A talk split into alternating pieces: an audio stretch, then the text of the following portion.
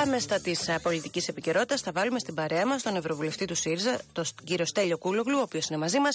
Καλή σας μέρα, κύριε Κούλογλου. Καλημέρα.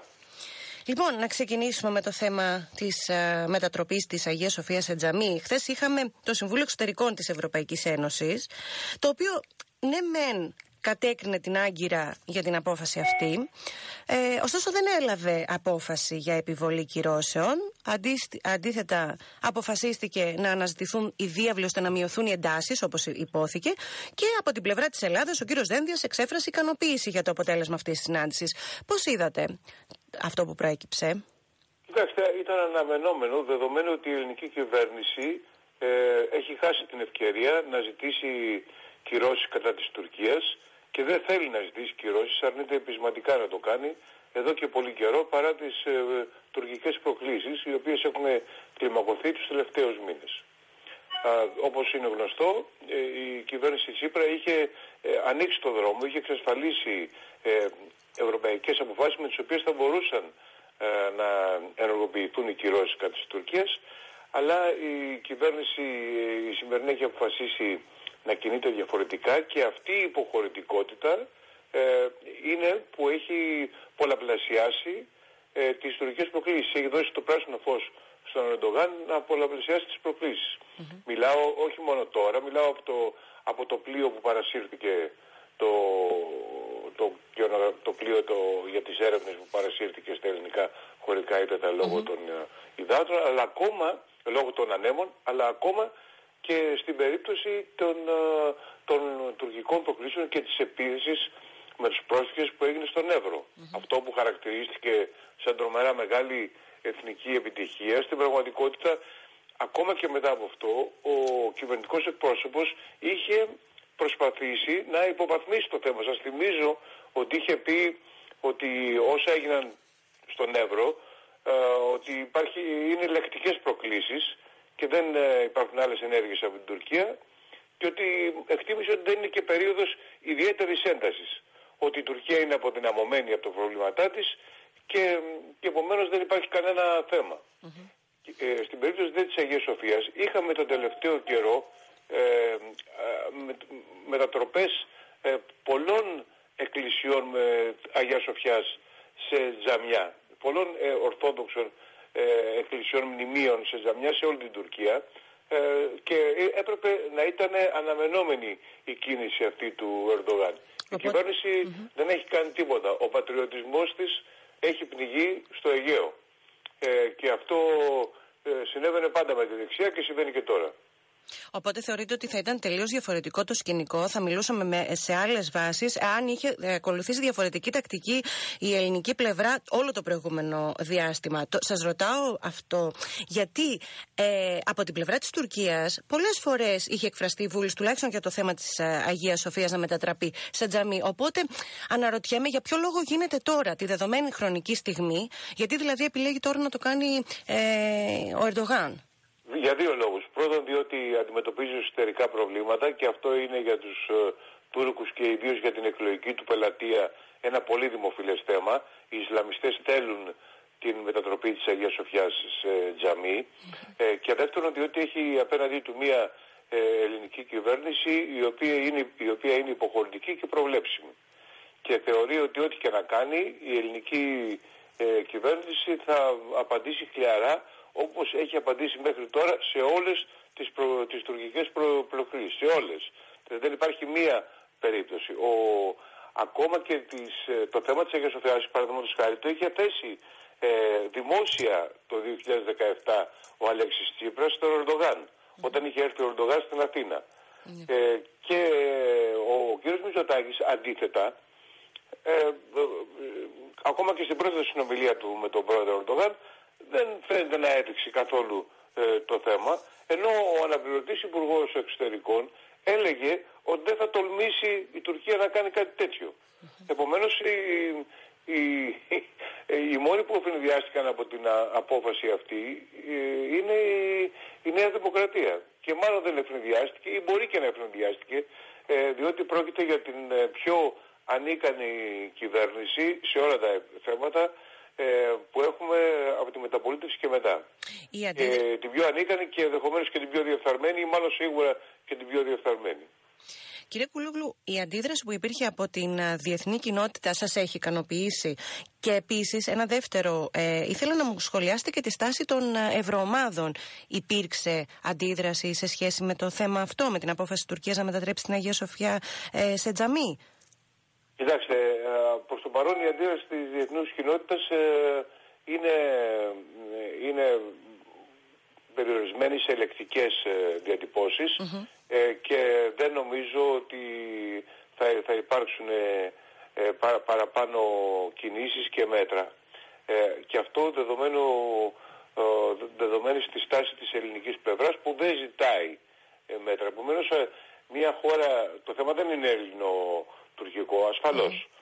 και αυτά που λένε ο Γεωργιάδης και ο Βορύδης που θέτουν το θέμα σε τουρκική ε, βάση ε, δείχνουν ε, πόσο προς τα δεξιά έχει πάει η Νέα Δημοκρατία και έχει μέσα τέτοιες φωνές οι οποίες είναι καθαρά ακροδεξιές. Το θέμα είναι διεθνές και έτσι έπρεπε, πρέπει να το διατηρήσουμε ως διεθνές θέμα.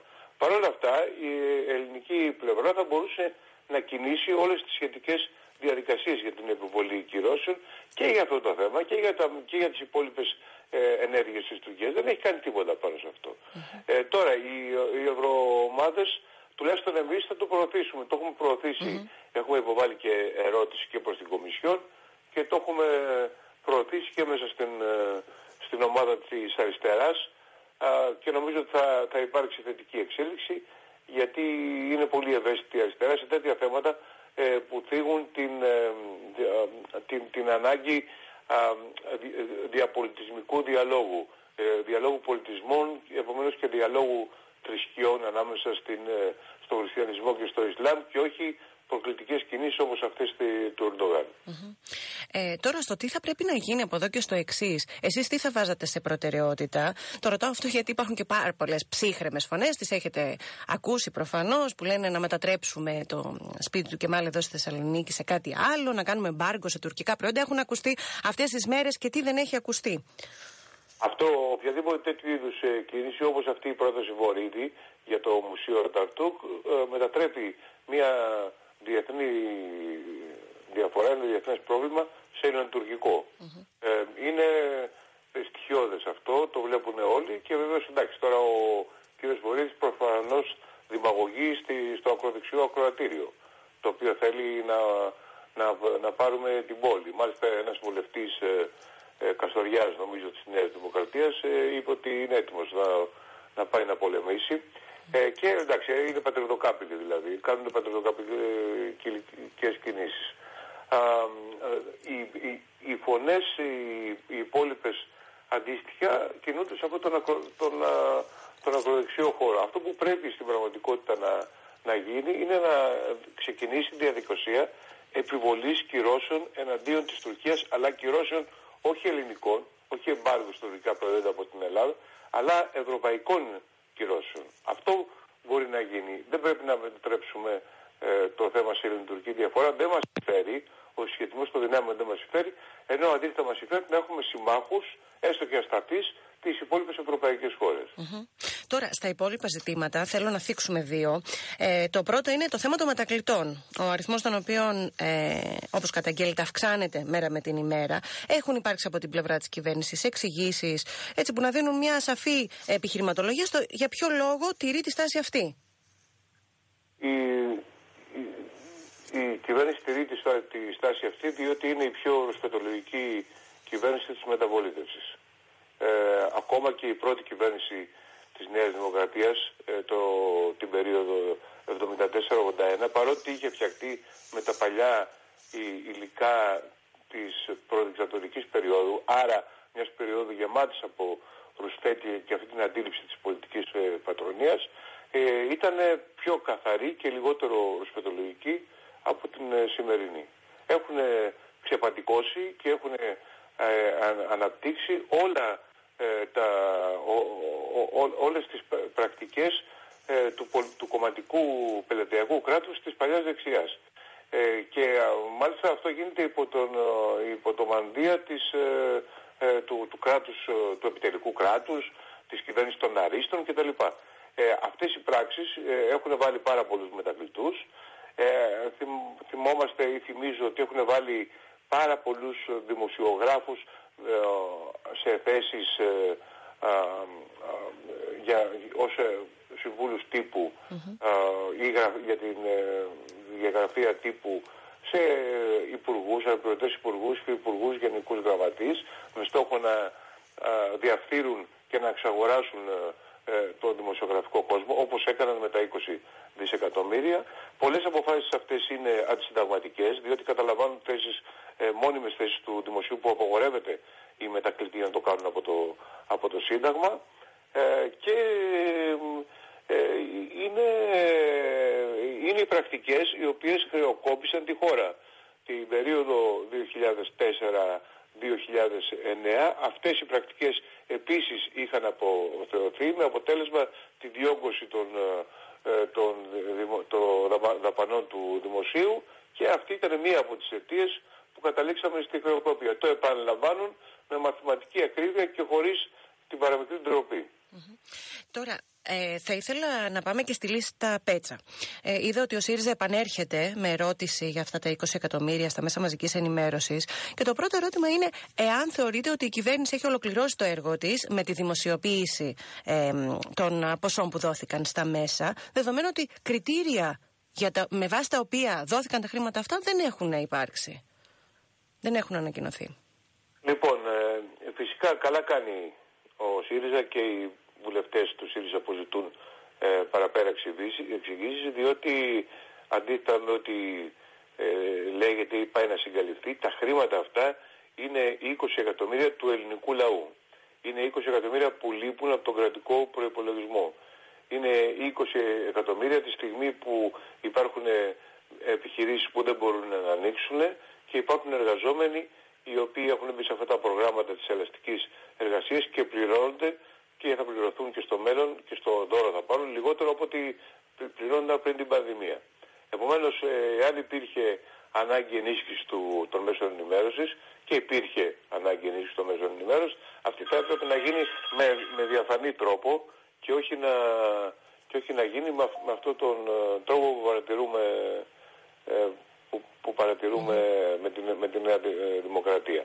Ε, δυστυχώς ε, αυτό που έχει γίνει με τα 20 εκατομμύρια είναι πρωτοφανές σε όλη την Ευρωπαϊκή Ένωση. Το λέω σε συναδέλφους ε, και στην Επιτροπή Καταπολέμησης Διαφθοράς στο Ευρωπαϊκό Κοινοβούλιο της οποίας είμαι μέλος. Είναι μια διακομματική επιτροπή από όλα τα πολιτικά κόμματα και δεν μπορούν να το πιστέψουν. Δεν μπορούν να το πιστέψουν ότι μια κυβέρνηση έδωσε 20 εκατομμύρια ε, και αυτά τα 20 εκατομμύρια ε, ε, δεν, έλεγε, δεν λέει ακόμα στην αρχή είχε κρύψει πού τα έδωσε και πόσα έδωσε στον καθένα και τώρα ακόμα δεν ε, λέει τα κριτήρια ε, τα, με τα οποία επέλεξε τους δικαιούχους.